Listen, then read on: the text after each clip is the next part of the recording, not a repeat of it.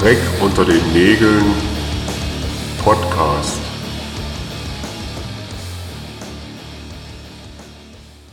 Ja, hallo und herzlich willkommen zum Dreck unter den Nägeln Podcast. Heute nunmehr schon die sechste Folge. Und ähm, wie immer kommt die Premiere über das Punk Rockers Radio.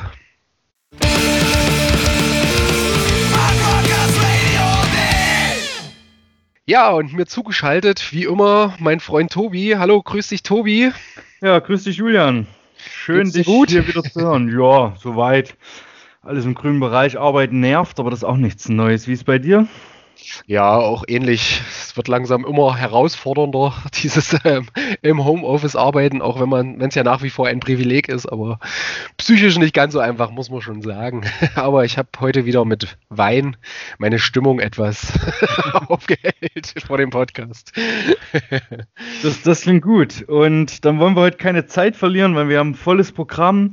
Äh, kleiner Nachtrag noch zur letzten Folge. Danke an unseren Hörer Paul, der mich auf einen kleinen Fehler. Ich hatte in der Filmvorstellung der Start gegen Fritz Bauer einen kleinen äh, Namensträger. Es war natürlich Fritz Bauer und Adolf Eichmann, den er gejagt hat. Ähm, das ist wahrscheinlich einigen aufgefallen, nur wollte ich noch mal kurz klarstellen. Und natürlich, äh, wie immer, könnt ihr uns in den sozialen Netzwerken Facebook und Instagram folgen, at DODN Podcast. Und natürlich auch eine E-Mail schreiben. Wir haben immer noch keine Drohbriefe erhalten. Ich hoffe, das ändert sich bald. Äh, Podcast at riseup.net. Ja, und dann haben wir ja in der letzten Folge schon angeteasert, dass wir heute nicht nur einen Gast, sondern direkt zwei haben. Und die beiden stellen sich jetzt am besten mal selber kurz vor. Hallo, ihr zwei. Hallo, ich bin Fini von der Bla Band Black Square. Ja, ich bin Finis Freund. Ich spiele Gitarre bei der Band und bin äh, Herse Bonnie, by the way. Den, den Witz habt ihr doch schon seit zwei Wochen geübt. Tatsächlich nicht. Äh, es war ein spontaner Einfall, tatsächlich, aber äh, Ja, er ich- ist mehr als äh, richtig an dieser Stelle, würde ich sagen. Ja, zumal der Einstieg war, dass ich gerade mädchenmäßig äh, da saß und dachte, äh, Bonnie, kannst du uns vorstellen am Anfang? Und da war das der Konter und da dachte ich, okay, komm, das, das kann es jetzt nicht geben. Sehr geil. Super. Ja, und ähm, so unsere übliche Frage, die wir alle unseren Gästen stellen am Anfang, ähm, wie war denn so euer Weg in die Subkultur? Wie seid ihr denn so zum Punkrock gekommen? Ähm, ich würde mal starten. Also bei mir hat das angefangen, also zur, zur Musik generell durch meinen Bruder vor Jahren, also der ältere Bruder, der äh, früher ganz viel Metallica gehört hat. Und da habe ich angefangen, mich für Musik zu, zu interessieren, weil ich damals dachte, Lars Ulrich sei ein guter Schlagzeuger und habe dann angefangen, Schlagzeug zu spielen.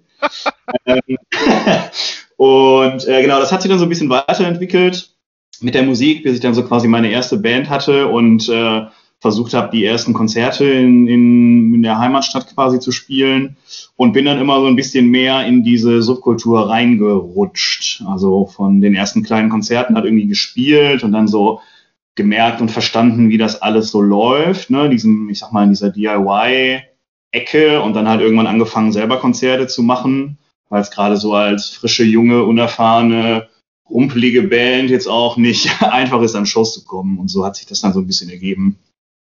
Ähm, ja, und bei mir war es tatsächlich auch äh, ein großes Geschwister, allerdings äh, meine große Schwester.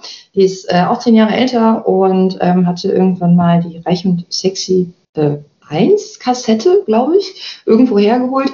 Und äh, die fand ich natürlich cool, weil alles cool war, was sie gemacht hat. Und ähm, genau, dann hat sich so ein bisschen so dieses Rock, Rock-Thema so durch meine frühere äh, Jugend quasi gezogen und ähm, vor allem aber als Hörerin. Und dann bin ich auch irgendwann so mit 15 habe ich gleich meine erste Gitarre irgendwie irgendwoher besorgt. Ich weiß gar nicht mehr woher, sie irgendwie immer irgendwo herbekommen und äh, habe dann auch so in den ersten Bands äh, gespielt, habe aber tatsächlich, äh, ich bin noch nie aufgetreten. Äh, das steht immer noch an. Ähm, aber das war so der Weg dann über so Rumpel, Rumpel-Punkrock und Oi und so, ja, ich war so eine kleine schrammelige Zicke. Ja, cool. Ähm, da habt ihr ja schon erzählt von, von euren vorigen Bands. Jetzt äh, seid ihr ja quasi als, ähm, als Black Square zu zweit ähm, eine Band und dann ist es ja gerade so, dass in dieser ganzen äh, Corona-Pandemie-Zeit ganz viele Bands und Künstlerinnen vor der Entscheidung stehen, ähm, releasen wir jetzt, releasen wir nicht, wir haben was liegen, wir haben was geplant, ähm, so ein bisschen unschlüssig, weil viele sich auch denken, oh, wie werden wir die Sachen los, wenn wir keine Konzerte spielen. Ähm, ihr habt euch gedacht, nee, hau raus und ähm, habt ja ein Tape mit äh, Blackhead Tapes gemacht in Zusammenarbeit mit Colossus Tapes und Tanzer auf Ruinen. Aber wie war denn das bei euch? Habt ihr auch lange darüber nachgedacht oder wie, wie, wie war diese Entscheidungsfindung? Ähm, nee, tatsächlich überhaupt gar nicht, weil es bei uns aber dann auch ein bisschen anders war als vielleicht bei den meisten Bands, weil wir ja quasi wegen oder zu Corona dieses ganze Projekt überhaupt erst gestartet haben, um halt einen Output zu kriegen, weil ähm, ich halt mit meinen eigentlichen, äh, nicht eigentlichen, mit den Bands, in denen ich ja bisher Musik gemacht habe, halt nichts mehr machen konnte. Und wir beide uns dann überlegt haben, halt was zu machen, weil es halt möglich ist als Zwei-Personen-Projekt. Und von Anfang an auch eigentlich darauf angelegt haben, was rausbringen zu wollen, weil das so ähm, ja für, für 2020 so die einzige Möglichkeit war, mit einer meiner Bands, also für mich gesprochen, jetzt quasi was zu veröffentlichen. Und deswegen war das für uns von vornherein eigentlich klar, dass wir das so machen wollen oder versuchen wollen und das ganze Projekt so darauf ausgelegt ist. Aber ich würde generell auch sagen, dass ich auf jeden Fall dafür, also ich würde nicht dafür aussprechen, dass Bands das generell auch machen, weil ich eigentlich der Meinung bin, es ist genug, also es ist gerade auch eine gute Zeit dafür, Sachen rauszubringen, weil super viele Leute auch einfach Sachen bestellen gerade, habe ich das Gefühl. Also ich selbst als größtes Beispiel voran. Ich glaube, ich habe noch nie so viele Platten bestellt wie äh, in dem letzten Jahr beispielsweise. Und ich das auch von anderen Freunden und Freundinnen gehört habe, dass die schon ganz gut verkaufen so gerade. Und man die Zeit halt schon einfach nutzen kann gerade. Weil Proben geht halt nicht, Aufnehmen ist halt auch schwer. Und wenn du halt aber dann die Möglichkeit gerade hast, was rauszubringen, würde ich auf jeden Fall sagen, haut raus, wenn ihr da nicht irgendwie einen finanziellen, wenn das nicht im finanziellen Desaster endet. Kurz noch, wenn du, wenn du deine anderen Bands schon äh, so nebenbei erwähnst, dann äh, mach doch auch gerne noch kurz Werbung für die, wo du denn noch spielst. Äh, ich spiele noch Gitarre bei den Deislers, das ist so eine deutschsprachige Punkband. Ähm, ich spiele Schlagzeug bei Loveline, das ist so Screamo-Geballer. Und ich habe tatsächlich noch seit 13 Jahren meine alte Ska-Punk Ska-Core-Band, wo ich auch noch Schlagzeug spiele tatsächlich. Die existiert auch noch. Ähm, genau, das sind so quasi die anderen drei Bands, wo ich momentan noch aktiv bin. Okay, dann bist du ja auch sehr umtriebig. Wie ähm, ähm, gibt es denn für euch so musikalische Haupteinflüsse, wo ihr irgendwie sagen könnt, so das, das war sowas, das hat euch übelst geprägt, so mit Black Square, das ist so irgendwie, ja, das ist was, wo ihr gerne hin wollt, so musikalisch und auch inhaltlich vielleicht. Was waren da so eure Haupteinflüsse? Ja, also ich äh, bin äh, ganz, ganz großer Battle Live-Fan. Ähm, und äh, ich würde auch sagen, dass mich das äh, sowohl musikalisch als auch inhaltlich tatsächlich am meisten geprägt hat. Also ähm, ich fand diese, diese seltsame Art von Punkrock, die die gemacht haben, wo irgendwie so ganz viele Einflüsse dabei sind, wo es ganz viel um Text geht, irgendwie lyrische Elemente dabei sind, ähm, ganz viele Snippets, ganz, ganz viele Snippets, ganz wichtig. Ähm, und das, ja, würde ich schon sagen, dass das so mein ja, äh, das Wichtigste ist, wo ich irgendwie auch immer noch sagen würde, eine der, der wichtigsten, tollsten, größten Bands, äh, die es irgendwie gab. Und äh, auch sehr gut, dass es sie, glaube ich, nicht mehr gibt, weil sonst wäre das vielleicht irgendwann gekippt. Ähm, aber ja, das ist so, das ist für mich der Punkt. Bonnie, bei dir, was ist so für dich so ein großer Einfluss? Äh, tatsächlich viele, würde ich fast schon sagen. Also ich bin ziemlich, ziemlich großer Propagandi-Fan. Ähm, das ist schon für mich, also so auf, musikalischer Ebene würde ich sagen, als schon so, ja, es ist schon irgendwie so ein bisschen so mein Platz eins, sage ich jetzt mal. Aber ähm, ich kann auch sehr viel anfangen mit halt deutschsprachigen Punk-Sachen. So, ich höre super gern Pasco, aber ich höre gleichzeitig auch echt viel Geballer, so Finisterre-Sachen und, und Sodium und ganz, ganz viel unterschiedlichen Kram eigentlich. Deswegen ist es schwierig, da eine klare Antwort drauf zu geben, aber irgendwie so ein Mischmasch aus Punkgeballer und Propagandy, ich sagen. Ja, das klingt doch super. Ja, und äh, nochmal kurz äh, Bezug nehmend auf dieses, wahrscheinlich hast du auch recht mit dem äh, Platten kaufen und Sachen kaufen. Wir haben ja jetzt auch mit äh, Black Tapes die ganze Zeit released und da kommen auch wieder Sachen. Also Julia mit seiner neuen Band Outdate steht ja auch kurz vorm, kurz vorm Release und die haben ja auch nicht überlegt, sondern Julian hat mich ja eher oder uns eher angetrieben. Los, mach das Release jetzt mit uns. ja, also tatsächlich ist es bei mir auch so. Also ich kann es auch bestätigen und wir hatten ja das, hatten ja das Gespräch auch schon oft, Tobi, dass wir so viel Platten äh, gekauft haben wie noch nie zuvor, jetzt gerade in dieser Zeit. Und ich ärgere mich eigentlich auch für Woche für Woche. Ich gucke dann immer so, was ist Neues rausgekommen, weil ich echt da immer so sehr hinterher bin.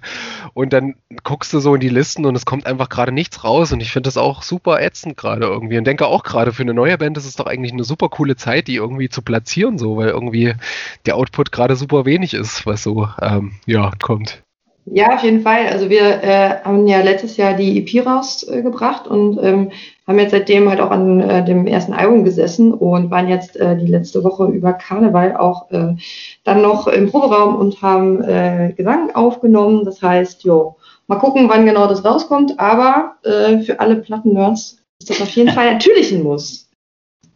Ja, cool. Sind wir auf jeden Fall gespannt. Und ich war ja auch gespannt, ob ihr den Teaser heute macht oder nicht. Aber coolio. Freuen wir uns äh, und freuen uns auf die neuen Sachen von euch. Jetzt kam ja im ZDF diese, diese Punk-Doku oder im ZDF-Info, ich weiß gar nicht genau. Die haben, glaube ich, einige Leute gesehen. Das war jetzt nicht, also meine Meinung, nicht der Hammer, aber es war irgendwie mal ganz nett anzugucken und konnte man jetzt gerade ähm, zu Hause diese fünf Teile ganz nett wegschauen. Ähm, was ich interessant fand, waren so in diesen, in diesen Anfangs- ähm, Punk-Anfängen, wo die dann so über diese Netzwerkarbeit, also quasi eine Zeit bevor es Internet und alles gab, wo die, wo die Leute ähm, so ein Netzwerk aufgebaut haben an Läden und Bands und weiß der Geier und das dann irgendwie ausgetauscht haben und dass sich dann andere Bands die Kontakte bekommen haben von, von den Läden von anderen Bands und äh, an die Konzerte zu kommen. Und da ist mir aufgefallen, ähm, als wir uns jetzt äh, vor kurzem, also mit Bonnie und Fini, ich mich bei Facebook verbunden habe, be befreundet habe. Ähm, Finis Profil war noch relativ neu, da war noch nicht so viel, aber bei Bonnie habe ich gesehen, dass wir ganz viele gemeinsame Freundinnen haben und auch so völlig wild quer, querbeet durch Deutschland ähm, zusammengewürfelt. Dann haben wir so ein paar Kontakte schon äh, auseinanderklamüsert, wie und wieso, weshalb. Und ich fand es ganz cool so in diesem Aspekt.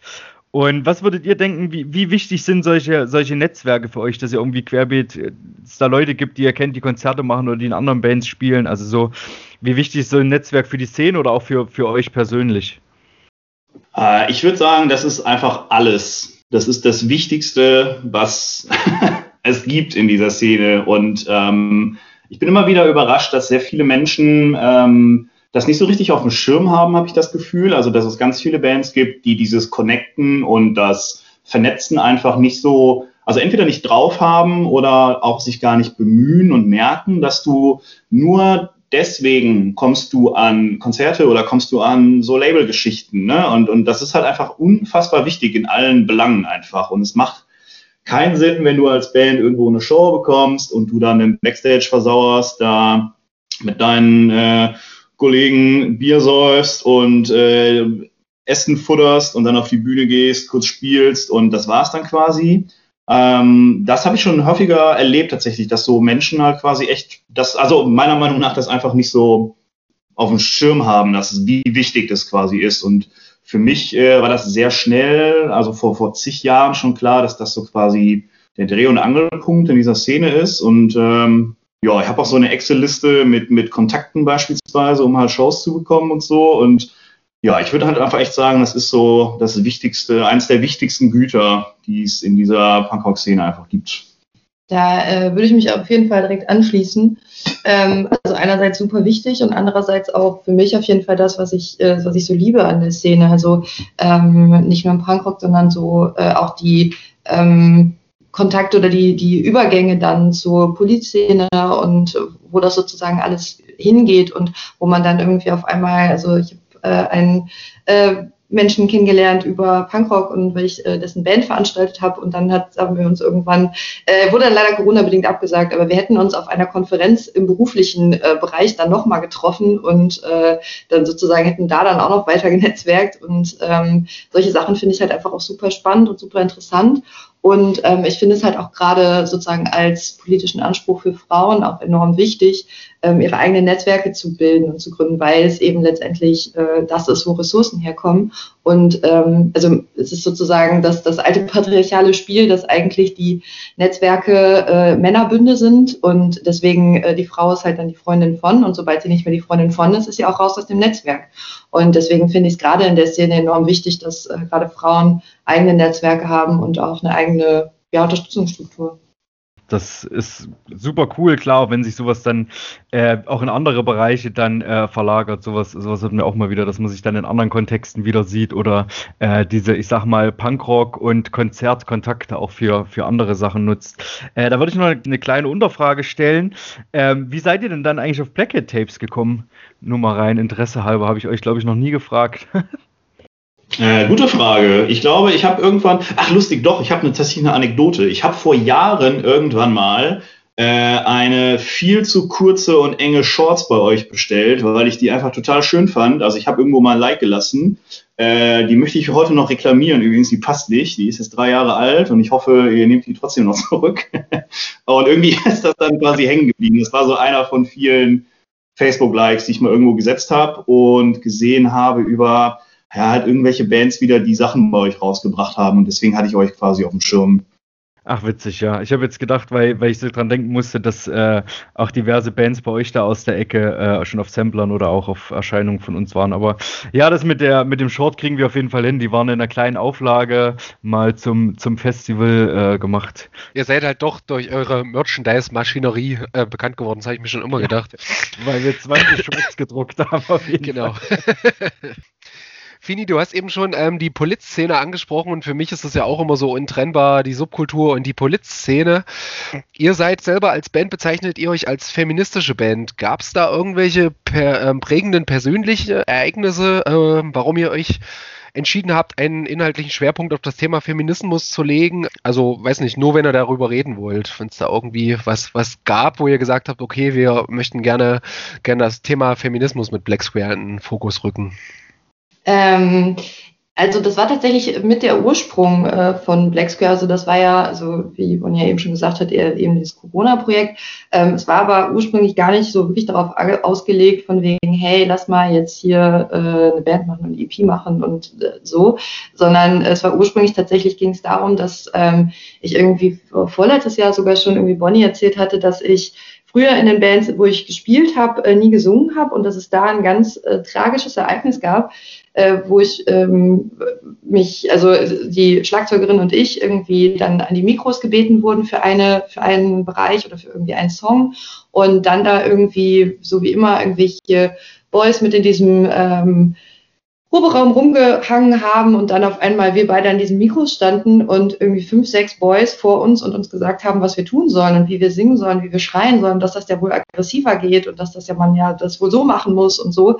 Und ich irgendwann echt äh, einfach das Handtuch geworfen habe und aus dem Proberaum rausgegangen bin und irgendwie danach echt äh, heulend am Rhein stand und dachte, ey, es kann ja nicht sein, dass ich irgendwie, äh, also dass mir gesagt wird, so und so machst du das. Aber es war halt ganz, ganz schlimm und ich habe das seitdem halt nie wieder gemacht. Ähm, und dass ich es eigentlich ganz spannend fände, das halt nochmal zu machen und vor allem halt zu schreien, weil da eben noch der zweite Aspekt dazu kommt, dass, ähm, also ich, ich bin halt auch einfach weiblich geprägt und das heißt, ich habe ähm, ganz starke oder grundlegende Haltung von ähm, sei nicht zu laut, sei nicht zu auffällig und sei nicht zu ja präsent in irgendeiner Weise. Und im Schreien äh, kumuliert das so alles. Du bist präsent und laut und du wirklich, bist wirklich nicht zu übersehen und du bist auch noch irgendwie anstrengend, weil es also gerade so ein weiblicher hoher also ja, weibliches Geschrei durchaus als äh, unangenehm empfunden wird. Und ähm, das hatte ich ihm halt erzählt und dann hat er irgendwie am Anfang von Corona halt einen Song irgendwie geschrieben und aufgenommen und hatte dann gesagt, hey, hier können wir ja mal gucken, vielleicht fällt dir ja ein Text ein, ist ja gerade auch, also ne, da war halt auch viel, was mich beschäftigt hat. Und dann habe ich einen Text geschrieben und dann waren wir das erste Mal im Proberaum und es war halt super krass für mich. Also er musste halt am Anfang auch tatsächlich erstmal rausgehen, damit ich überhaupt anfangen kann zu schreien. So, weil ich, ich es ging einfach nicht. Ich habe wirklich keinen Ton rausgekriegt. Und ähm, ja, das war dann so, als es dann geklappt hat, war das halt schon wirklich krasses Aha-Erlebnis für mich und es ist immer noch, also es ist immer noch ein krasser Prozess. Und das war dann so ein bisschen der Punkt zu sagen, ja, das ist halt der Ursprung dieser Band. möchte eine Mini, eine Mini-Anekdote einwerfen. Der, der liebe Julian hat mir mal den, den Traum erfüllt, da ich ja so gar nichts mit, mit Musik zu tun hatte und hat gesagt, ich habe irgendwie das Gag gesagt, die haben gesagt, ja, wir nehmen ein neues Klumster-Album auf und ich habe so gemeint, ja, sag Bescheid, ich komme vorbei und sing auch was ein. Hab noch nie gemacht vorher. Immer große Fresse, aber naja, und Julian, cool wie er war, hat, hat halt nichts, weil wir nicht drüber geredet haben. Ja, klar, los, komm vorbei, mach das. Und hat halt irgendwie gefühlt 50 Leute eingeladen. Und ich stand dann in diesem Proberaum an diesem Mikro. Ähm, und naja, keine Ahnung, es waren irgendwie sechs, sieben Leute, aber so, ich hab, es war auch echt grauenvoll. Ich glaube, es wurde dann irgendwie noch gemixt und gemastert, dass es irgendwie annehmbar klingt. und niemand weiß, auf welchem Lied das ist, außer Julian und ich und die anderen Bandmitglieder. Jetzt macht sich mal nicht so schlecht. Aber ich glaube, bei, also ich glaube, das ist tatsächlich nicht so richtig vergleichbar, weil bei Fini war ja das nochmal ein anderes Erlebnis. Also es war ja vorhergehend dieses prägende, warum dann diese Blockade da war, oder? Also das war ja nochmal, ist ja nochmal ein bisschen was anderes, als wenn du jetzt das erste Mal ja, aufnimmst. Auf, auf, auf, auf, jeden Fall, das ist gar keine Frage, ich wollte mich da jetzt gar nicht rein, aber ich meine so dieses, wenn man plötzlich in so einer ungewohnten Situation ist und da noch jemand zuschaut, ist das, glaube ich, äh, nicht so einfach. Entschuldigung, ich wollte mich dann natürlich klar, du hast natürlich noch, noch viel mehr Gründe, warum das irgendwie schwierig war, die Überwindung zu finden. Ja, und es ist halt, also es war halt vor allem so dieses, ähm, äh, als, ich weiß, ich war 16 oder so und dann halt so dieses, äh, mach das so, nee, mach das so, nee, mach das so. Also äh, das war so vor allem der, der Punkt davon und äh, deswegen musste Bonnie auch rausgehen, damit er nicht an, damit nicht ansatzweise die Situation passieren kann, dass mir jemand sagt, nee, mach das so. Aber das ist ja auch cool, wenn man das dann, dann mittlerweile weiß. Und ich meine, ähm, wer jetzt Black Square gehört hat, ähm, weiß, dass es echt einfach ein super, super Tape oder ein super EP geworden ist. Ich feiere es auf jeden Fall immer noch total.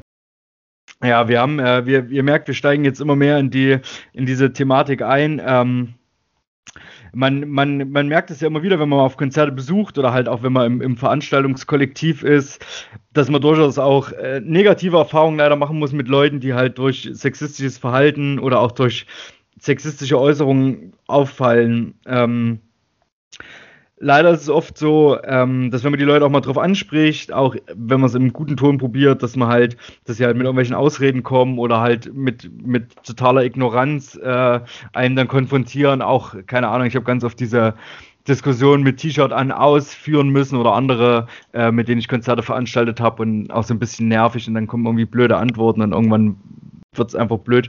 Was, was habt ihr schon so für, für Beobachtungen gemacht und, und was kotzt euch so richtig an an diesem ganzen Komplex?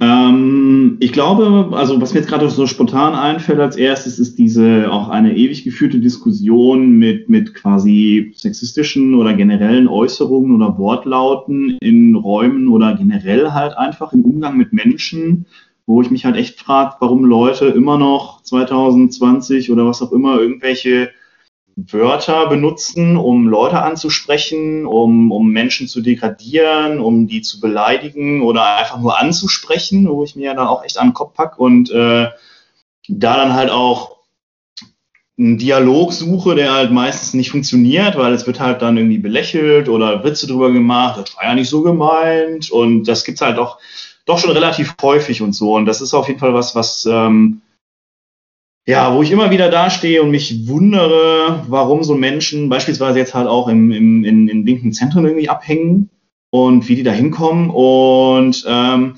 ja, das, das, das T-Shirt-Thema ist natürlich auch ein, ein, ein unfassbar altes, keine Ahnung, wie oft ich das schon geführt, gesehen, mitmachen musste. Also nicht mit eigenen Bands, sondern halt mit Bands, die ich beispielsweise schon mal rumgefahren habe, so einfach, oder in die ich veranstaltet habe, ähm, das auf jeden Fall auch immer, immer wieder Thema einfach ist, dass da dieser, dieses Feingefühl und diese Awareness quasi einfach noch nicht da ist, wie sie da sein sollte.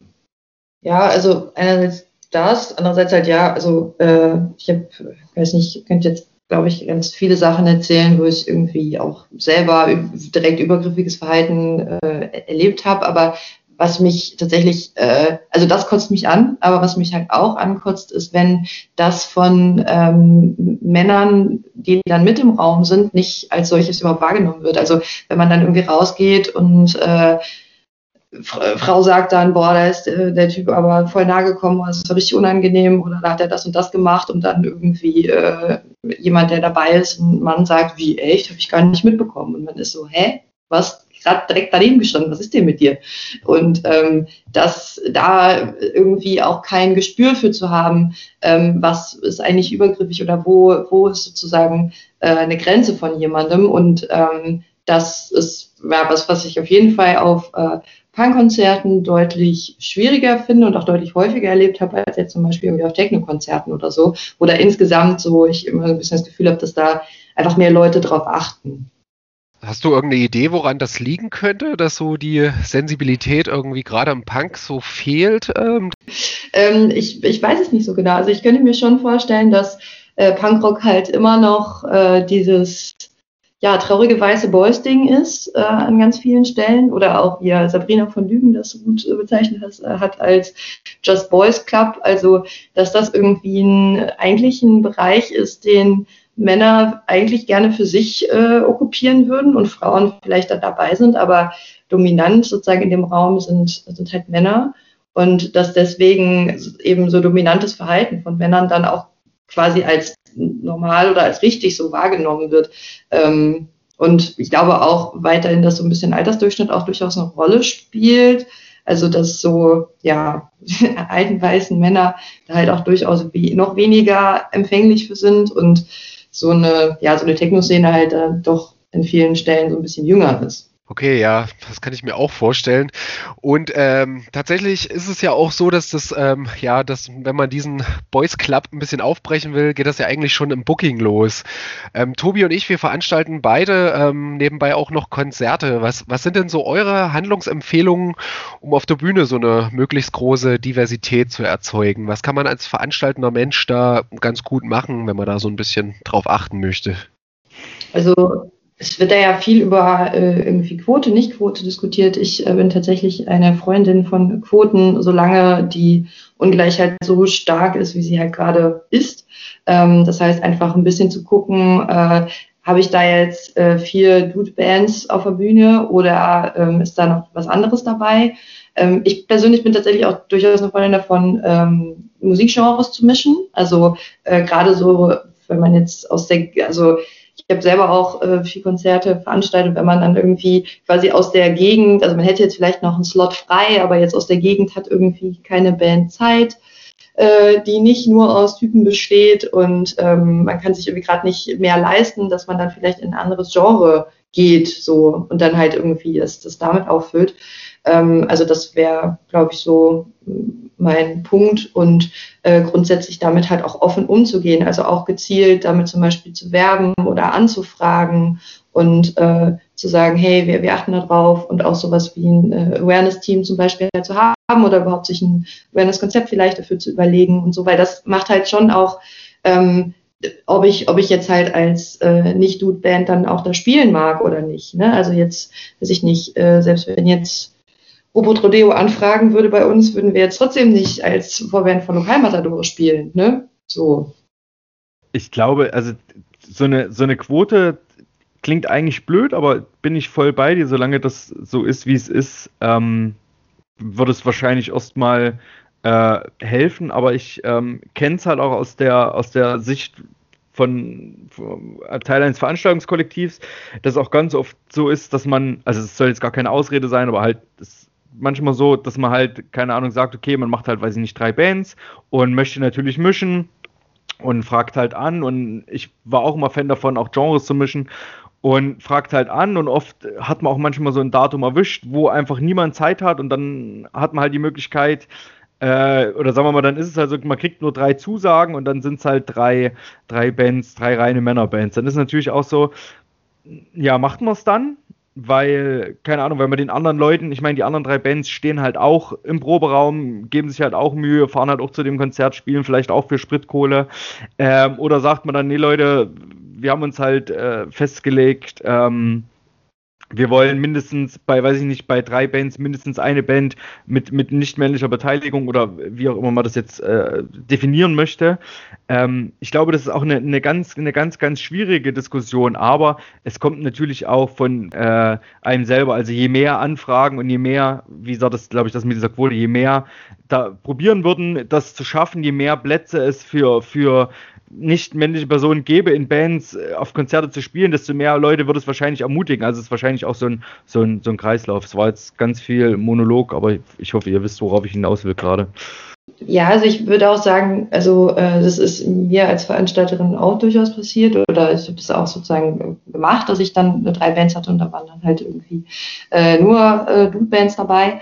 Ähm, ich, ich finde, es ist halt auch ein Unterschied, ob das mal passiert oder ob das Standard ist und ähm, auch äh, in was für einer Größenordnung man sich da bewegt. Also wenn das jetzt sozusagen, also jedes Wochenende gibt's eine Punkrock-Show im AZ und dann ist das irgendwie eine Woche mal nicht sozusagen, äh, dann ist das so die eine Sache. Aber wenn man jetzt irgendwie ein Jahr lang ein Festival plant, ähm, dann genau ist das, also kann man da halt schon mehr drauf achten. Also ich finde, es ist halt auch nochmal eine Frage von, ja, von Reichweite und von, ist das eine Institution oder in welcher Form?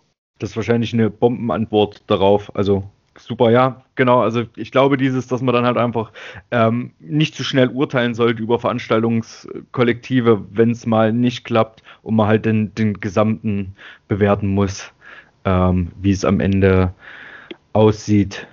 Genau, und jetzt äh, sagen wir mal, ähm, ihr werdet für, für so ein Konzert gebucht und da steht in der Anfrage, ja, ähm, wir, wir haben hier, weiß ich nicht, drei Bands und zwei Bands sind schon fest. Das ist halt Dude Band 1 und Boys Band 2. Und wir brauchen noch eine, eine Band, wo zwingend eine Frau dabei ist, dass wir noch eine Frau auf die Bühne kriegen. Ähm, würdet ihr so, so eine Anfrage, also wenn es halt wirklich explizit so eine Anfrage steht, vielleicht ein bisschen netter umschrieben, aber schon so, dass man das rauslesen kann, würdet ihr so ein, so ein Konzert dann spielen? Ähm, ja, äh, ich würde sagen, auch da kommt es wieder darauf an, wer anfragt. Also ähm, auch da, da wieder ist jetzt vielleicht ein bisschen, äh, bisschen viel jetzt, aber auch da, wenn das Rupert Rodeo mit der Frage ankommen würde, äh, würde ich mich da vielleicht ein bisschen denken, naja, hm, müssen wir mal drüber nachdenken. Ähm, aber wenn das äh, sozusagen irgendwie ein Booking ist oder auch ein Raum ist, der grundsätzlich äh, sich eh dafür einsetzt, dann auf jeden Fall. Also äh, ich frage ja quasi, also ich frage auch so an, wenn, wenn es halt so ist, sozusagen zu sagen, hey, wäre cool, weil wir wollen es halt auch fördern und so. Ähm, und ja, auch da würde ich sagen, es kommt wieder, kommt wieder darauf an, wer anfragt. Und wie ist es so eurer Meinung nach? Ihr habt ja beide jetzt schon ähm, so ein bisschen erläutert, dass ihr schon länger in der Szene unterwegs seid. Und wenn ihr jetzt mal so, keine Ahnung, fünf oder zehn Jahre zurückblickt, hat sich die Szene da positiv verändert? Also ist da inzwischen so eine gewisse Awareness da? Oder ähm, denkt ihr, da gibt es keine positive Veränderung so rückblickend? Äh, ja, würde ich auf jeden Fall sagen, dass sich da was positiv verändert hat. Ähm, also zum Beispiel was so die Awareness einfach angeht und die Awareness-Struktur in ganz vielen Räumen, das bekommt man schon mit, dass es halt auf einmal Menschen gibt, die sich explizit damit auseinandersetzen, dass Leute an der Theke stehen, die zum Beispiel einen Awareness-Button tragen, wo man halt jetzt weiß, so, ey, wenn hier gerade irgendwas vorfällt oder wenn, wenn ich gerade ein Problem habe, kann ich genau zu dieser Person gehen, weil diese Person ist an diesem Abend dafür da, mir zu helfen. Und ich kann da zum Beispiel, wenn ich jetzt mal so zehn Jahre zurückdenke, mir jetzt, habe ich jetzt spontan kein Beispiel, wo es sowas beispielsweise gab. Oder auch was Diversität und, und ein Anteil an Nicht-Cis-Typen auf der Bühne oder vor der Bühne angeht. Da würde ich auch sagen, dass sich da schon einiges geändert hat. Ähm, da kann natürlich sehr viel weiter sich noch verändern, bitte. Bin ich großer Befürworter von. Ähm, und was ich auch sagen würde, was ich so jetzt in den letzten, in den letzten Monaten quasi so vor Corona, sage ich mal, ähm, auch gemerkt habe, ist, was mich total gefreut hat, dass immer wieder neue junge Menschen nachkommen. Also ich hatte mal so in den Jahren vorher mal so ein bisschen die Angst, ob das wohl bald irgendwann mal zu Ende ist, weil da niemand mehr nachrutscht, so, auch zum Thema alter weißer Mann, so. Ähm, wir dann aber ein paar Shows gespielt haben, wo dann an einem Abend echt nur Menschen, ich schätze mal, die waren halt nicht wirklich viel älter als irgendwie 20, dann so ein AZ geschmissen haben und Theke gemacht haben und ähm, Tür gemacht haben etc. Das fand ich zum Beispiel auch sehr, sehr schön zu sehen einfach. Das hat mich da an dem Abend echt super krass gefreut einfach. Genau, deswegen würde ich sagen, da tut sich schon was. Ähm, gerne mehr und gerne weiter. Also ich würde auch sagen, dass sich da was getan hat. Ähm, ich muss sagen, ich bin auch so ein paar Jahre aus der Szene auch ausgestiegen tatsächlich, ähm, weil mir das ein bisschen zu stumpf wurde. Also ja gut, gerade jetzt mit dem äh, sehr Deutsch-Punk-Oi-Einstieg, den ich halt hatte, äh, wurde mir das dann einfach so mit Anfang 20 einfach zu dumm. Und ähm, ich finde es eigentlich, also jetzt, wo ich sozusagen vor ein paar Jahren wieder, wenn wir sagen, Anführungszeichen zurückgekommen bin, ähm, fand ich schon, dass sich da was verändert hat. Also sowohl was die Musik angeht, also auch die Inhalte angeht, ähm, als auch, äh, dass eben Frauen präsenter sind in gewisser Weise. Ähm, und ich würde auch sagen, ich weiß nicht so genau, was da jetzt passiert ist, vielleicht weil mehr Leute am Handy saßen, keine Ahnung, aber äh, zum Beispiel als ähm, Sabrina äh, letztes Jahr diesen äh, Blogpost veröffentlicht hat, äh, also Sabrina von Lügen, ähm, da gab es halt noch nicht den Aufschrei, in Anführungszeichen, den es ja halt jetzt äh, zum Beispiel gab. Also auf einmal gibt es halt die Punk 2 Kampagne sozusagen und da sind ganz, ganz viele Menschen, also hunderte von Menschen, die irgendwie das irgendwie wichtig finden und Beutel kaufen oder drucken oder irgendwas dazu machen oder irgendwie Scenes machen oder alles mögliche und halt wirklich sagen, ja, wir sind halt da und wir springen da jetzt, also wir, wir fordern genau jetzt Sichtbarkeit, wir fordern, dass uns jetzt zugehört wird und ähm, da ist, würde ich sagen, auch nochmal was passiert. Also ich würde das, glaube ich, auch so unterschreiben, dass sich da viel, viel positiv äh, verändert hat, auch wenn es wahrscheinlich nicht am Ende ist, aber auch durch, keine Ahnung, was wir vorhin halt auch hatten, dass es auch oft Überschneidung gibt, dass halt auch dieselben Leute, die Politgruppen machen, auch die teilweise die Konzerte mitschmeißen oder in den Läden aktiv sind und dann auch so sich so Ladenpolitik nennt man es, glaube ich, immer so, sich da auch viel geändert hat und dass viele Läden auch, keine Ahnung, ich, die wenigsten Punkrock-Läden, die ich kenne, haben halt ein Awareness-Team, aber ähm, die tun halt trotzdem das, dass sich irgendwie alle dort, dort gut fühlen. Das ist vermutlich nicht immer einfach, ähm, aber ich denke, da ist, da ist schon einiges äh, positiv, positiv getan und das, auch das mit diesem mit diesem Netzwerk auch im Internet, auch mit dieser, äh, mit diesem Auf, Aufschrei jetzt nach dem, was, was Fini da äh, passiert ist mit dem, mit dem Ox-Artikel oder halt mit Sabrina, mit diesem Lügen von Lügen, ähm, mit diesem, mit diesem Artikel übers Ruhrpott-Rodeo, was, was das ausgelöst hat. Klar, man sieht natürlich auch, das, was, was jetzt Ronja von Plastikbomb die Tage wieder passiert ist, dass sie da irgendwie äh, eine Rezension geschrieben hat und da berechtigte Kritik, ich habe den Wortlaut nicht gelesen, ich habe das nur so mitbekommen, äh, berechtigte Kritik an einem, an einem Bildbuch gemacht hat und dass da halt die Kommentarspalte völlig eskaliert ist. Also das gibt es halt auch noch. Es gibt halt auch noch ganz viel äh, Leute, die, keine Ahnung, mit denen wir uns alle wahrscheinlich nicht so eine Szene teilen wollen, die irgendwo fernab von irgendwelchen Verständnis oder irgendwelchen coolen Miteinander sind, das, das darf man leider auch nicht vergessen und das wird einem dann auch in solchen Situationen immer wieder, immer wieder gezeigt und immer wieder vor, vor Augen geführt. Aber ja, wie wir jetzt, glaube ich, alle gesagt haben, hat sich viel, viel positiv geändert. Julian, was würdest du noch dazu sagen? Du bist ja nun, tourst ja nun auch seit vielen Jahren quer durchs Land. ja, ja.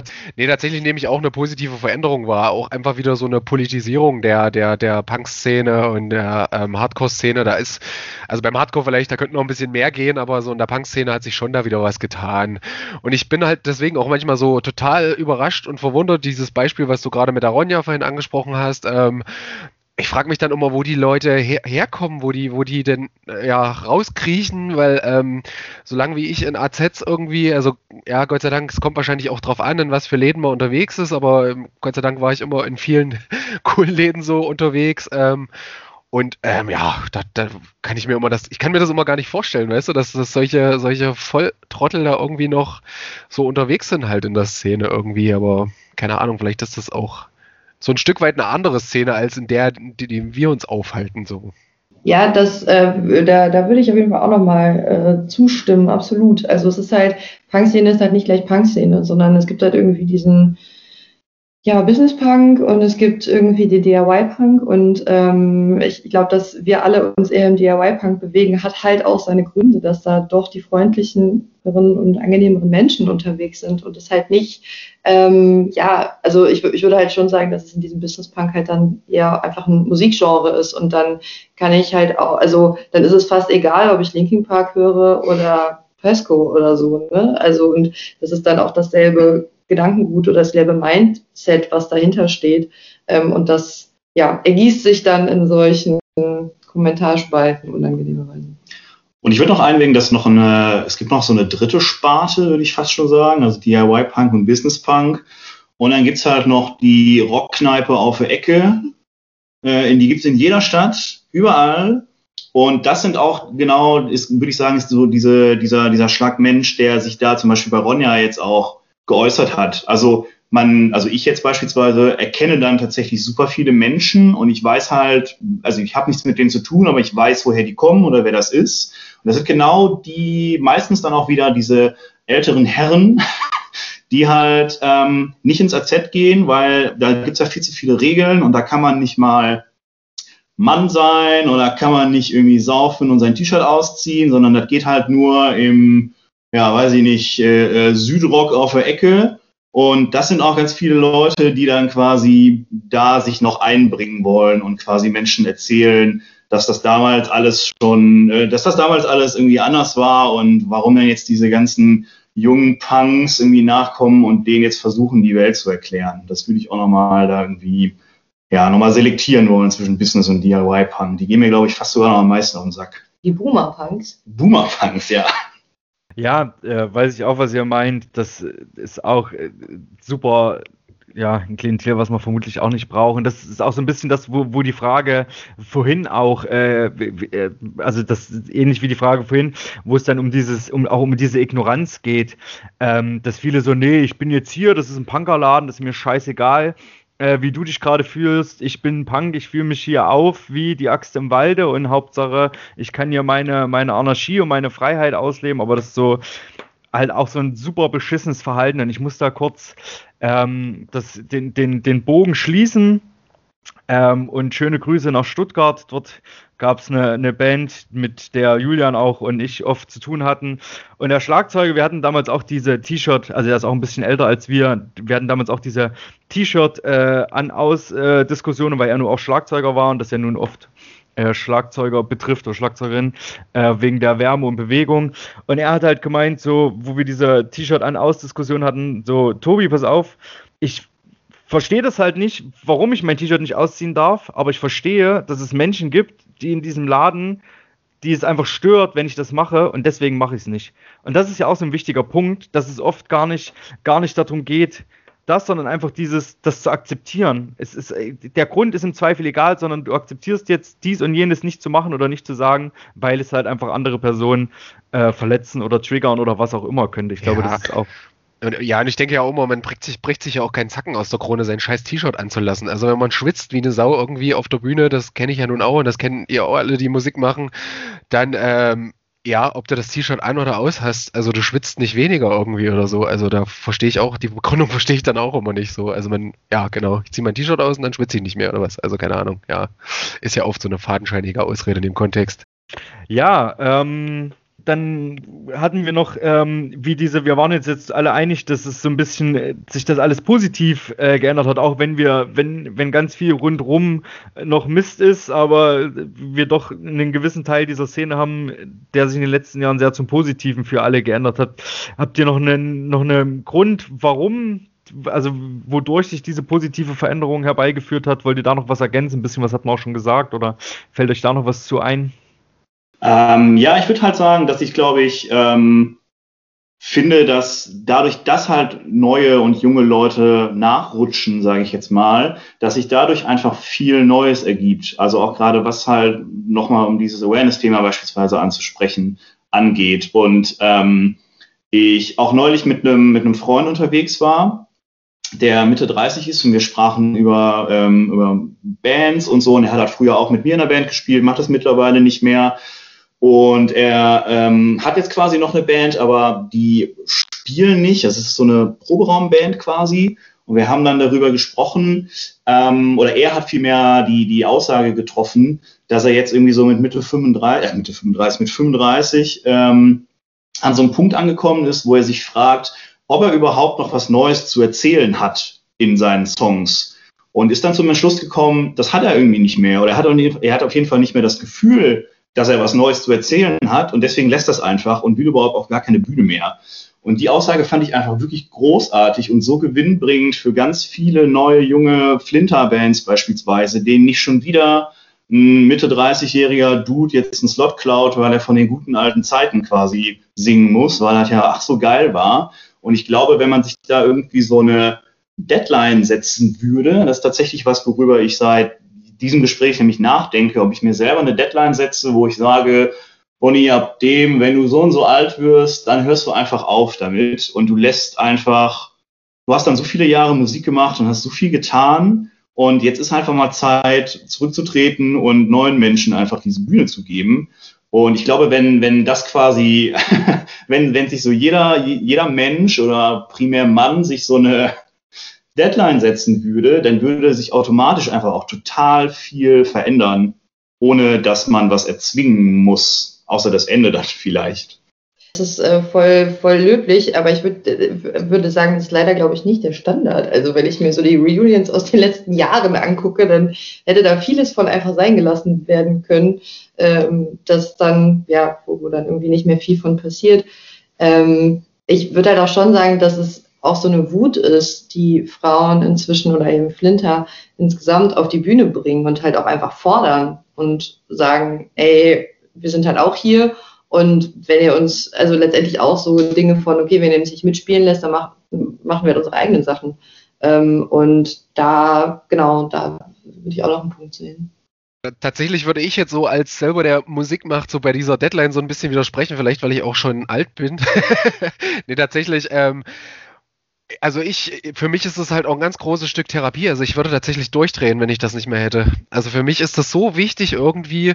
Und ich glaube, also ich kann das verstehen, dass man irgendwann die Reißleine ziehen sollte, wenn sich das so anfühlt, dass man nichts mehr zu sagen hat. Aber ich glaube, es ist schwierig, da so eine Deadline zu setzen, sondern das ist, glaube ich, eher so ein Gefühl, dass man irgendwann sagt, ja, okay, jetzt habe ich hier hundertmal irgendwie den Nazis raus Song geschrieben und äh, möchte das jetzt nicht nochmal tun, dann ja. Aber wenn man irgendwie so denkt so, ja, da, da geht noch was irgendwie und gerade wie so bei mir der Ansatz ist, dass ich, dass ich das einfach auch brauche, weil, weil ich glaube ich sonst in meinem Alltag und so alles, was mich so rundrum um mich, mich umgibt, ähm, ja, keine Ahnung, dass ich das so als, als Ausgleich dafür brauche. Ähm, deswegen tue ich mich ganz, tue ich mich ein bisschen schwer mit dieser Deadline, aber vielleicht ist es auch anders gemeint, als ich es jetzt gerade aufgefasst habe.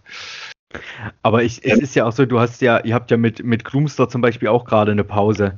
Ähm, ich glaube, das ist ja auch das, dass man vielleicht nicht Sachen einfach künstlich am Leben hält oder toter spielt, als sie schon tot gespielt sind. Und ähm, für viele junge Kids ist es natürlich auch cool, dann irgendwelche Bands, die halt, keine Ahnung, in den 80er, 90ern aktiv waren, die halt jetzt doch nochmal eine Tour spielen zu sehen, auch wenn naja, viele von diesen Reunions man, glaube ich, einfach nicht mehr braucht. Und bei vielen geht es vielleicht auch um Geld. Das will ich jetzt mal einfach so im Raum stellen. Aber ja, ansonsten, ja.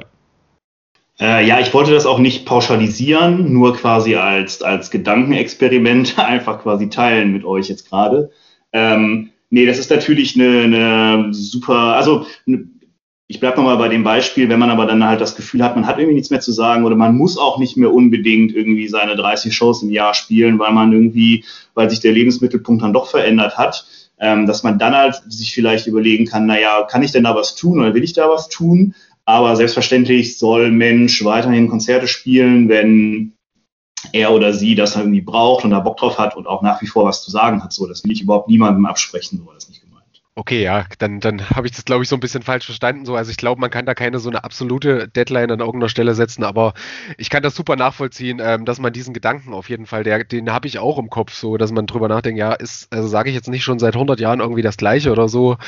Ähm, und gibt es da nicht äh, inzwischen Leute, die das auch vielleicht besser können? Das ist auf jeden Fall ein Gedanke, den man im Kopf behalten sollte. Ähm, wenn ihr so Anfragen kriegt, gut, mit Black Square ist das jetzt noch nicht der Fall, ihr habt noch nicht live gespielt, aber es kommt hoffentlich bald und wir können das alle bald wieder tun.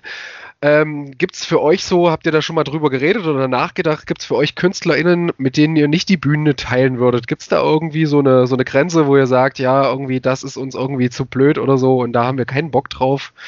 Könnt ihr da irgendein Beispiel nennen oder so, ähm, wo ihr für euch da so eine Grenze gezogen habt? Also wir äh, machen vorher eine Recherche, also das heißt, wir würden, also ist jetzt noch nicht passiert, weil noch keine Konzertanfragen kamen, aber ansonsten äh, würden wir gucken, wer spielt da noch mit uns, äh, was sind das für Bands, was machen die für Musik, was haben die so für Texte, vielleicht auch, was weiß man so ein bisschen über die, also auch so wieder Stichwort Netzwerk, ne? also was, was hat man vielleicht äh, wo hat man die Band vielleicht schon mal gehört oder gesehen oder weiß man zum Beispiel gerade von äh, ähm, Vorwürfen, wo es jetzt irgendwie um rechtsoffene Dinge geht oder auch um Übergriffigkeiten. Also das äh, passiert ja auch immer wieder in Bands und das äh, ja, trägt sich ja schon fort. Also meistens weiß man das ja irgendwie und da würden wir im Zweifel halt dann eher nicht mit solchen Bands spielen oder auch äh, mit Veranstalter oder Veranstalterinnen ähm, nicht äh, solche Angebote dann nicht annehmen, äh, weil auch wenn man jetzt irgendwie äh, sich rehabilitiert und irgendwie ähm, wieder vom entweder rechten Pfad abgekommen ist oder auch vom antifeministischen Pfad wieder abgekommen ist, dann ähm, kann das kann schon passieren, aber ähm, dann muss man jetzt nicht so eine prominente Rolle einnehmen, äh, wie äh, Konzerte zu veranstalten oder auf Bühnen zu stehen. Und deswegen würden wir da im Zweifel sozusagen immer sagen, nee, dann, dann eher nicht. Ja, super, genau. Wir haben ja die, die Frage auch schon mit ähm, unseren anderen Gästen in anderen Gesichtspunkten behandelt, aber es ist ja immer das, dasselbe. Äh, ja, guckt, mit wem ihr euch die Bühne teilt und auch die Veranstaltungskollektive, guckt, wen ihr euch da ins Haus holt. Heutzutage ist das alles relativ easy. Können natürlich auch mal Fehler passieren und manchmal weiß man Sachen auch nicht, aber ja, Genau. Ähm, es ist, die nächsten Fragen sind vielleicht auch so ein bisschen allgemeiner, vielleicht auch nochmal so ein bisschen weg aus dem Punk-Kontext. Ähm, wir haben das alle vermutlich oder viele ähm, schon erlebt, dass ähm, sich Personen halt auch beschissen verhalten, einfach ähm, ja den Partner vielleicht manipulieren. Gerade ähm, Frauen betrifft das ja sehr oft, dass die ähm, systematisch abgewertet werden oder kleingeredet werden. Wie ist denn so eure Empfehlung? Ähm, wie kann man mit solchen Personen umgehen? Also mit den Personen, die sich tatsächlich scheiße verhalten sind. Was, was ist da so eine gute Möglichkeit, ähm, ja, das zu unterbinden oder anzusprechen? Ähm, also ich würde sagen, es ist da einerseits erstmal wichtig, irgendwie äh, Grenzen aufzuzeigen, also sozusagen zu sagen, so hier ist, äh, hier ist vorbei und hier endet vielleicht auch dieser Abend oder solche Dinge, wenn das halt äh, an, an, einer, an einer Veranstaltung stattfindet. Ähm, und auch als nicht betroffene Person absolut solidarisch erstmal mit der Perspektive der Betroffenen umzugehen ähm, und die auch in gewisser Weise zu vermitteln. Also weil ähm, manchmal stehen da einfach äh, Dinge zwischen und das sind auch gerade, wenn es jetzt in Beziehungen tatsächlich stattfindet, dann sind da irgendwie ganz viele Erfahrungen und dann sind das ganz äh, verklinschte Dinge meistens, dass man aber versucht, dem Täter oder auch der Täterin ähm, zu vermitteln, wie die Perspektive des Opfers ist und was äh, bestimmtes Verhalten sozusagen auslöst und ähm, was dann daraus folgen kann und was sozusagen äh, ja die Realität ist, die dieser Mensch dann mit seinem Verhalten äh, konstruiert oder, oder umsetzt auch als solches. Ähm, also das finde ich erstmal ganz wichtig und ähm, ist natürlich immer so ein bisschen die Frage, worum es dann letztendlich geht. Ähm, finde also es ist immer schwierig, tatsächliche Ausschlüsse aus Räumen oder aus äh, Kontexten zu erwirken oder umzusetzen oder durchzusetzen. Ähm, und wenn das gemacht wird, äh, finde ich es sehr wichtig, sozusagen äh, mit dem Täter oder mit der Täterin weiter zu arbeiten und ähm, damit, damit sozusagen wirklich eine Veränderung stattfinden kann. Aber das kommt halt so ein bisschen darauf an, um was es letztendlich geht. Es gibt auch einfach sehr viele Dinge, da äh, muss man, kann man auch nicht mehr drüber reden und da kann, wird sich auch nichts ändern. Ähm, und das ist einfach toxisches Verhalten, das bleibt halt so.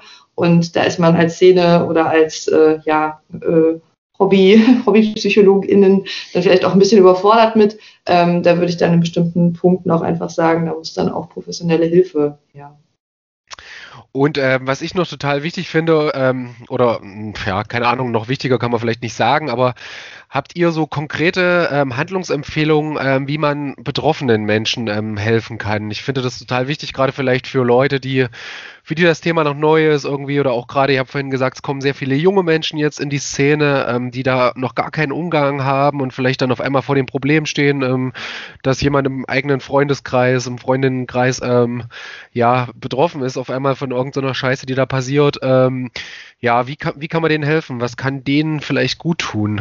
Was sind da so eure Empfehlungen?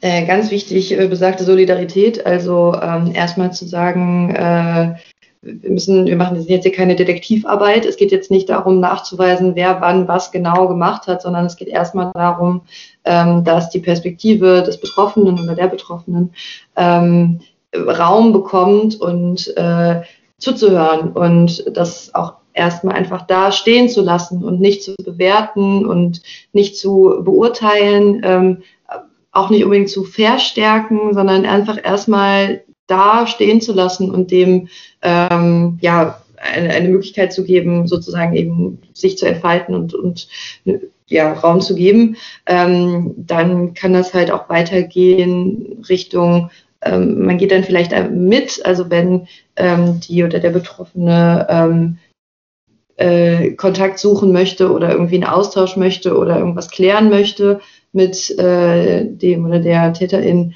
dann, ähm, dass man da mitkommt, dass man das unterstützt, dass man dabei ist, dass man auch einfach nur Zeugin ist, dass man ähm, ja einfach sozusagen mit dabei ist. Das würde ich äh, als an erster Stelle sozusagen sehen, was da ganz, ganz wichtig ist und vor allem halt eben auch eine äh, dauerhafte Haltung. Also wenn sich zum Beispiel, es betrifft jetzt, äh, wenn dann irgendwie Ausschlüsse sozusagen, also wenn äh, Menschen irgendwie zu dem Schluss gekommen sind, okay, das ist eine Person, die aus welchen Gründen auch immer äh, nicht mehr in diesen Räumen oder in der Szene gesehen werden möchte oder geduldet werden kann, weil sie oder er halt einfach immer Konflikte mit sich bringt und da nicht lernfähig ist, ähm, dass dann das auch dabei bleibt und dass es dann nicht irgendwie dazu kommt, äh, dass Personen dann doch wieder irgendwie da sind oder damit zu tun haben oder so, also dass man da auch einfach eine gewisse Konsequenz hat. Ich würde aber auch beispielsweise Männer empowern, die sich dann vielleicht mal in der Opferrolle befinden, ähm, dass auch die, also dass ich auch diesen Menschen, Männern raten würde, halt da auch sich einzugestehen, ey, hier passiert gerade was Toxisches und ähm, ich muss jetzt hier nicht mein Mann stehen und ich muss nicht mit mir umgehen lassen, wie die andere Person es will, sondern sich quasi auch aus diesem, äh, ich sag mal, aus dieser Mackerrolle mh, sich davon abspalten zu können und zu sagen und sich ein, äh, eingestehen zu können, so hier, ich werde hier gerade auch manipuliert oder meine Beziehung ist ja auf jeden Fall auch toxisch und ich muss hier raus oder ich brauche Hilfe und ich muss mir Hilfe suchen und ich muss diese Hilfe annehmen, weil auch das finde ich einfach total wichtig, dass ähm, ja, Männer da auch ihre Gefühle zeigen können, dürfen, müssen und äh, beispielsweise auch einfach weinen sollten, und äh, das würde ich, ähm, glaube ich, nochmal betonen wollen, weil ich selbst bin auch ein total emotionaler und sentimentaler Mensch beispielsweise. Ich heul total oft, bei Kleinigkeiten schon.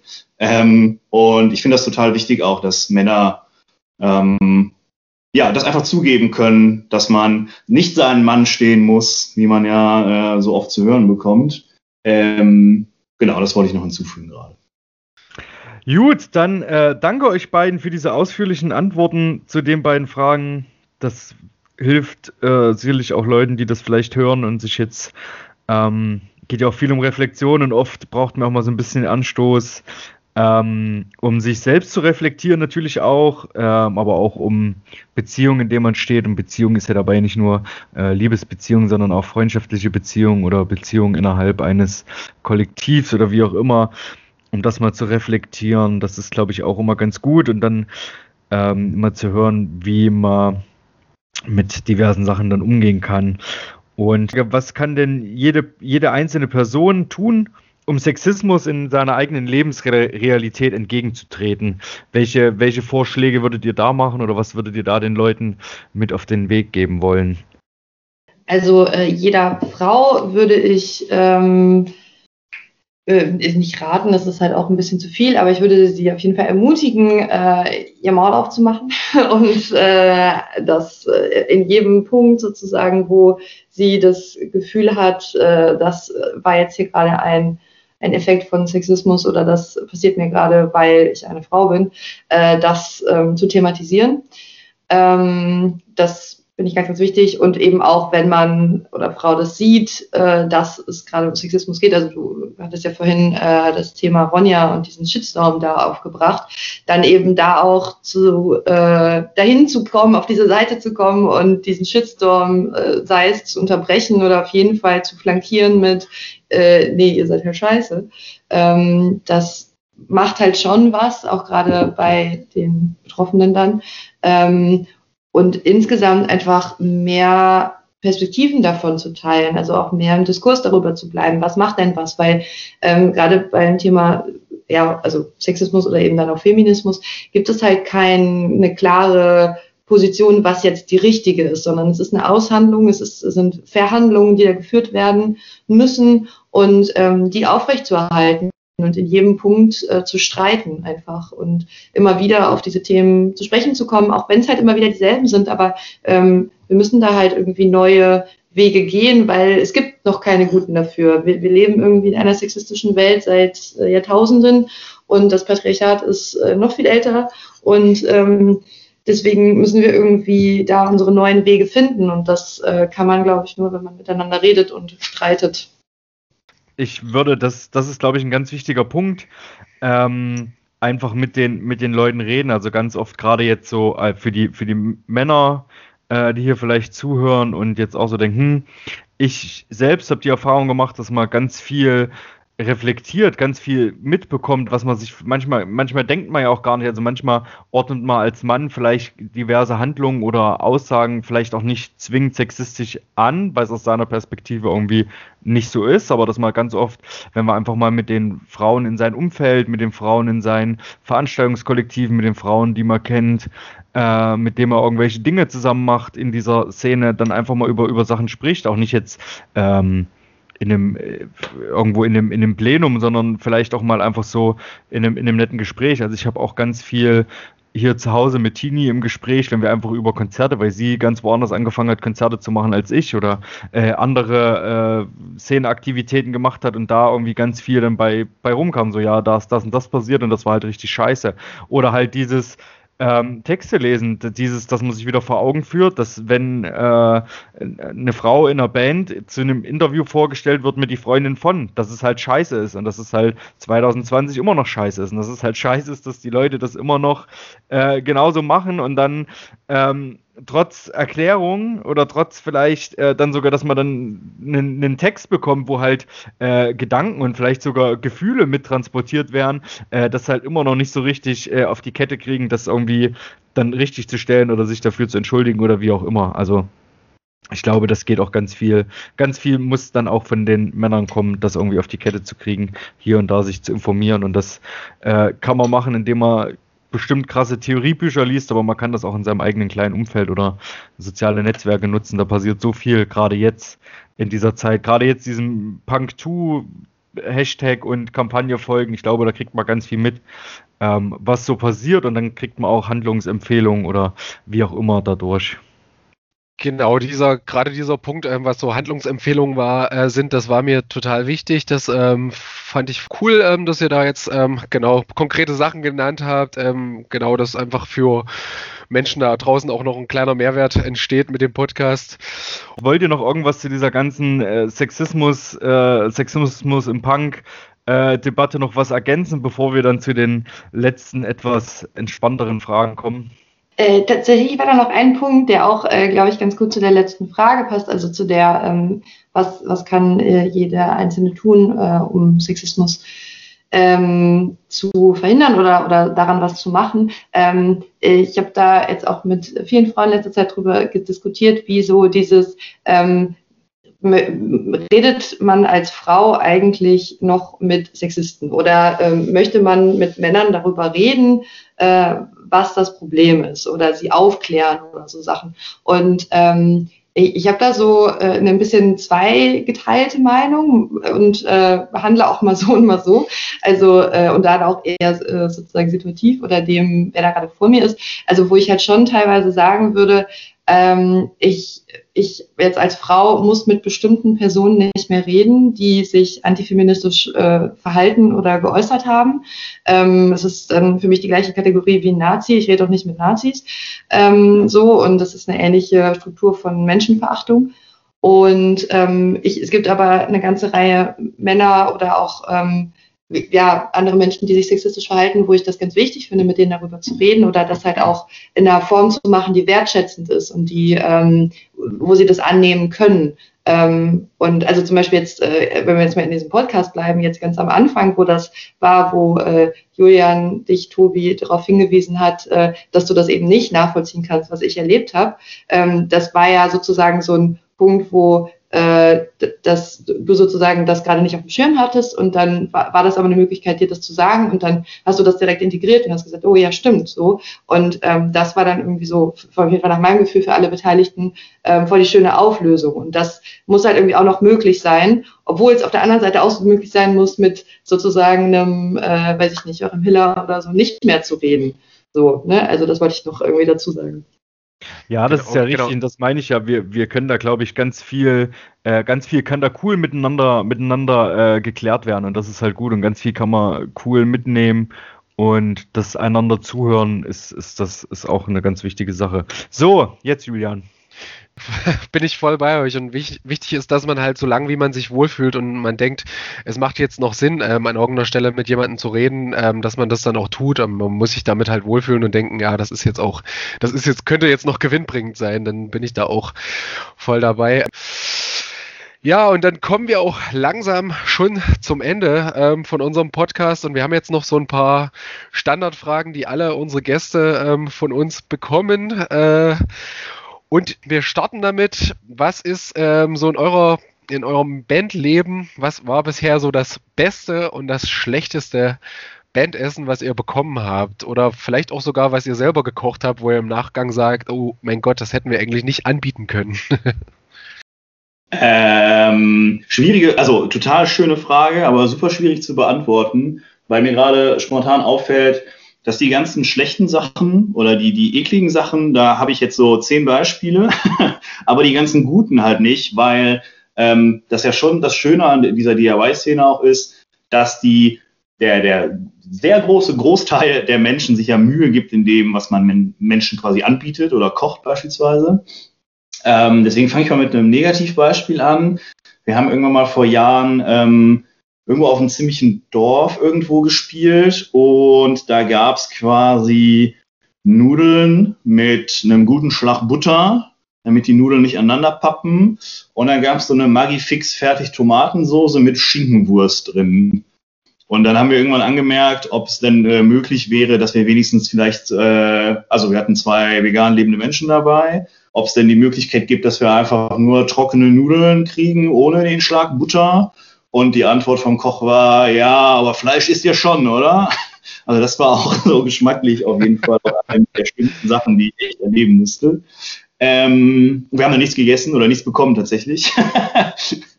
und gute Sachen, das nicht, ich finde so, so, so Gulasch-Sachen und so eigentlich immer, fast immer geil. Und es gibt ja auch teilweise so richtige so Kochkollektive, in Wiesbaden und in Mainz gibt es zum Beispiel Antifa Gourmet, die machen immer Essen in der, in der Kreativfabrik oder im Sabo haben die ganz viel Essen gemacht und im Haus Meinusch. Das war immer äh, sehr, sehr, sehr, sehr gut einfach, aber da kann ich jetzt auch nicht mehr aufzählen, was die quasi gemacht haben. Aber ähm, in der Regel kommt man da schon ziemlich gut weg und äh, man wird sehr gut umsorgt, würde ich sagen. Ja, ihr glaubt auch nicht, was wir nach der letzten Reis mit Scheiß äh, Serie, sorry, dass ich euch da kurz reingrätsche, Reis mit Scheiß Serie, was da die Leute, also befreundete Leute uns geschickt haben, was sie ähm, bekommen haben. Äh, da machen wir, Julia und ich, irgendwann nochmal so ein Best-of und lassen vielleicht was, was einsprechen von den Leuten. Also da gibt es auf jeden Fall Abgründe und gerade äh, wenn du als äh, vegetarisch oder vegan lebende Person, äh, musst du da, glaube ich, in so Punkkonzerten einiges aushalten. Fini. Ähm, ich muss ganz ehrlich sagen, dass ich dann gar nicht so viel zu sagen habe, weil äh, ich sozusagen se selber ja eben noch nicht auf der Tour war, deswegen das noch nicht erlebt habe und mich ansonsten tatsächlich sehr weit weg von Kochtöpfen bewege und äh, wenn ich Konzerte veranstaltet habe, äh, wirklich sehr mich sehr bemüht habe, dass sich irgendwie jemand anders ums Essen kümmert, weil egal was ich gemacht hätte, es wäre auf jeden Fall das schlechteste Bandessen geworden. Ähm, ja, dann äh, geben wir immer so ein paar Unterhaltungstipps und Musik, Serien, Podcasts, Filme, Bücher, Fanscience etc., was ihr gerade so auf dem Schirm habt. Ähm, ja, haut mal was raus und dann nach euch machen dann Julian und ich unsere kurzen Tipps. Wir haben heute aber beide nur kleine Sachen vorbereitet. Ja, äh, also Serien ist ja gerade wichtiges Thema, so Corona-mäßig. Äh, irgendwie das Gefühl, äh, schon äh, alles durchgeguckt zu haben. Äh, was auf jeden Fall so mein Highlight äh, der letzten Zeit war, war Bridgerton, so eine Netflix-Serie. Ähm, da geht's, also es ist eigentlich so ein Kostümfilm, so ein bisschen äh, eigentlich wie Gossip Girl, nur irgendwie Anfang 19. Jahrhundert und es ist nicht historisch korrekt, was ich äh, sehr cool finde und ähm, ja, was, was sehr viel ermöglicht sozusagen in diesem, äh, in dieser Serie und sie ist sehr, äh, sehr ruhig und sehr detail, detailverliebt. Ähm, und auch wirklich sehr unterhaltsam und äh, sehr schöne Menschen. Also das, äh, genau, wäre auf jeden Fall der Serientipp, den ich hätte. Ähm, dann schmeiße ich auch einen Serientipp rein, was mich sehr gecatcht hat im, während Corona. Ich habe äh, komplett Sex in the City durchgeguckt mit beiden Filmen und würde es jeder Person, die zuhört, sofort empfehlen, das sofort anzugucken. Äh, ich fand es wirklich großartig von vorne bis hinten.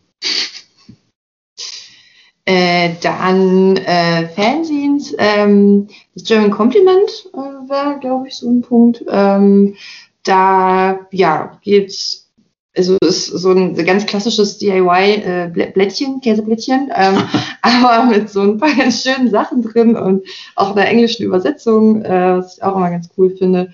Ähm, und äh, ja, auch so gerade so auch einem einer äh, einem immer leichten äh, Zwinkern gegenüber äh, Kartoffeligkeit und auch der eigenen Kartoffeligkeit im Punkrock. Ja, und sonst finde ich das Okapi auch ganz cool gerade. Äh, da bin ich aber auch erst äh, vor kurzem drüber gestolpert. Ich wusste gar nicht, dass es das gibt.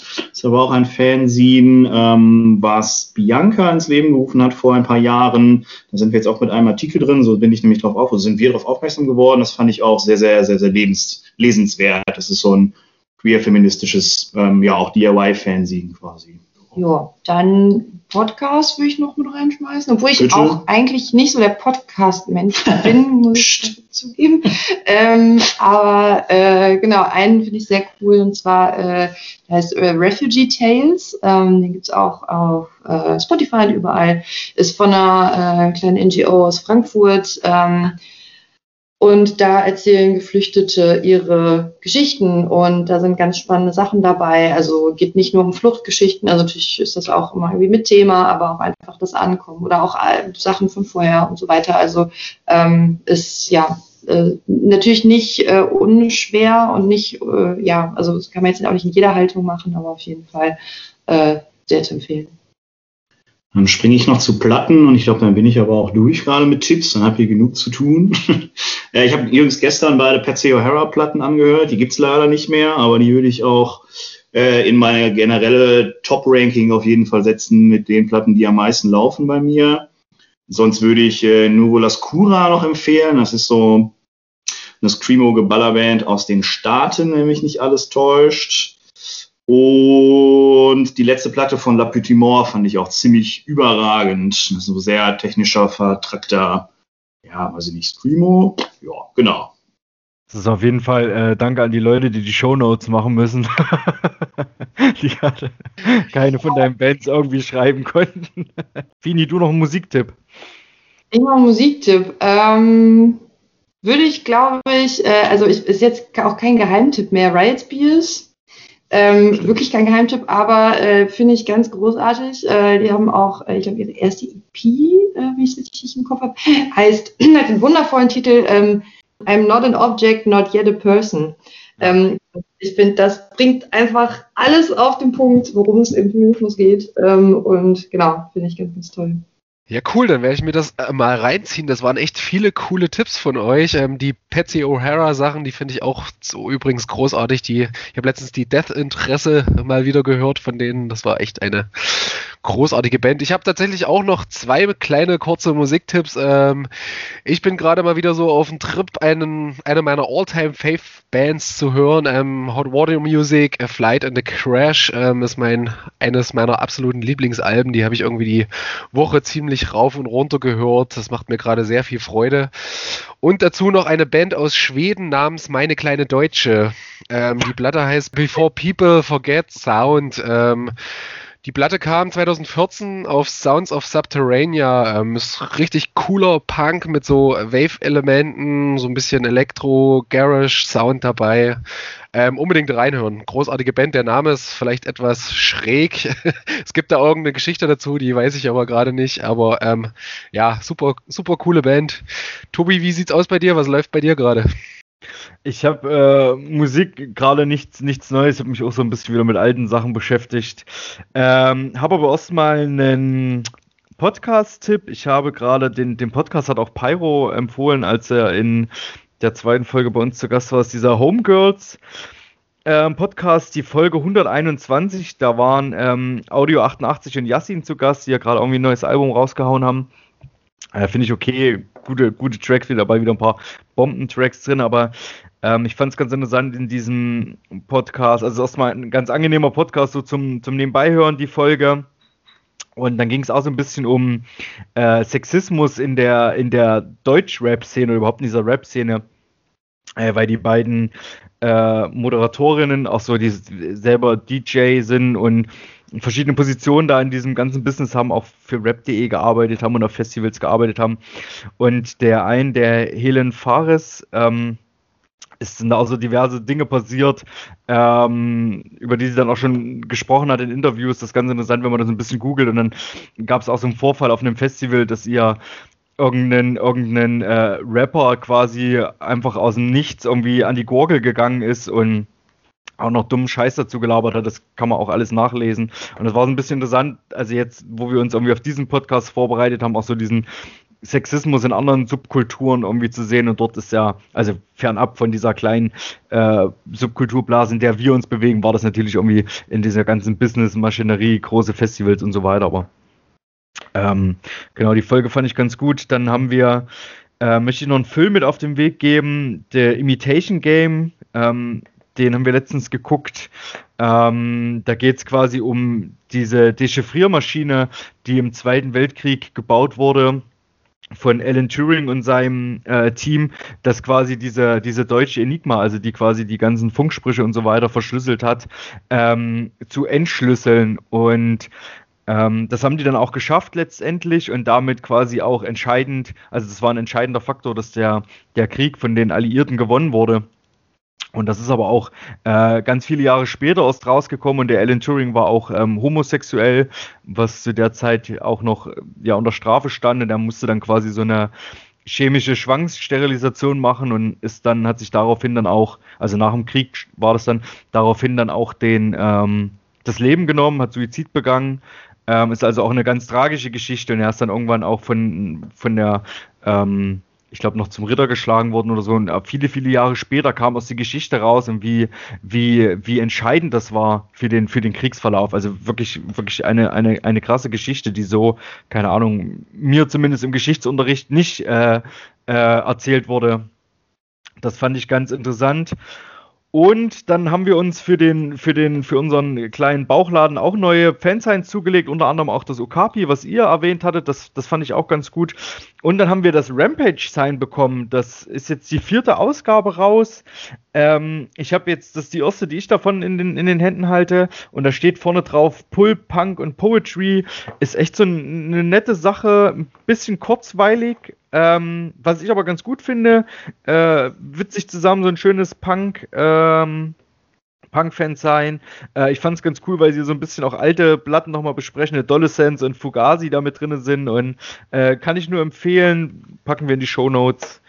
Ja, das von mir und genau. dann kommt kommen wir zum Schluss und der Schluss ist quasi, dass wir unsere geliebte, aber weiterhin unhörbare Spotify-Playlist erweitern. Und ihr beide, liebe Fini, lieber Bonnie, ähm, packt bitte einen Song von euch drauf, von, von Black Square, also der bei Spotify natürlich sein muss, und dann äh, von noch einen anderen jeweils, den ihr random auswählen könnt. Also von uns würden wir äh, Risikogruppe nehmen. Das äh, das ist ein bisschen unser, Schla unser einer unserer Lieblingsschlager von uns selber. Ja, dann nehmen wir noch von Riot Spears Harvester. Das ist die Single vom, äh, vom, vom kommenden Album, um noch ein bisschen Werbung zu machen. Und. Snark, weil Snark immer geht. Da, äh, ja, da hätte ich jetzt den äh, Song, Klammer auf, Punkt, Bindestrich, Punkt, Klammer zu. Ein, ein weltbewegender Songtitel. Julian, was packst du denn heute auf unsere liebevolle Liste, die nur dank dir entstanden ist? Ja. Ähm, tatsächlich ähm, packe ich heute meinen absoluten All-Time-Fave und Lieblingssong auf die Playlist und zwar von der Band Articles of Faith, den Song Remain in Memory. Ähm, der kam 87, war der auf der Platte In This Life von der Band drauf. Ähm, Song, der immer wieder geht, wo ich immer wieder Gänsehaut kriege. Ähm, mega, mega Song. Tobi, bei dir, was geht bei dir heute Ja, auf ich die Playlist? heute auch ein, ein da drauf. Ähm, ich bin mal wieder so ein bisschen Spätzünder, entdecke ja viele Bands, die viele Leute schon 100 Jahre gefühlt abfeiern, ganz spät. Ähm, ich packe von Terrible Feelings, die ich jetzt für mich entdeckt habe, den Song Deadbeat von dem Album Tremors drauf. Ja, Großartige Band. Gute Ja, Wahl. ja. Dann haben wir es für heute. Wir sagen vielen Dank, äh, Fini und Bonnie, ähm, für eure Zeit und äh, eure Antworten. Es hat uns sehr viel Spaß gemacht. Äh, checkt alle Black Square aus. Äh, sammelt schon mal das Geld aus den Couchritzen. Da wird es irgendwann dieses Jahr wohl noch ein Album geben. Und gönnt euch das. Genau. Ja, vielen lieben Dank auch für die Einladung und für die letzten anderthalb Stunden Unterhaltung. Das hat sehr großen Spaß gemacht. Vielen Dank. Ja, auf jeden Fall. Und sehr angenehm, äh, sehr, sehr angenehm mit euch zu reden. Dankeschön. Das freut uns zu hören. Dann auch von mir nochmal vielen Dank und ähm, allen Hörern, Hörenden da draußen. Ähm, habt noch eine schöne Woche und kommt gut durch die Zeit. Macht's gut.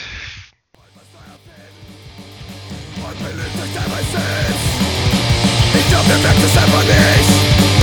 Aus eurer Musik scheiße ist.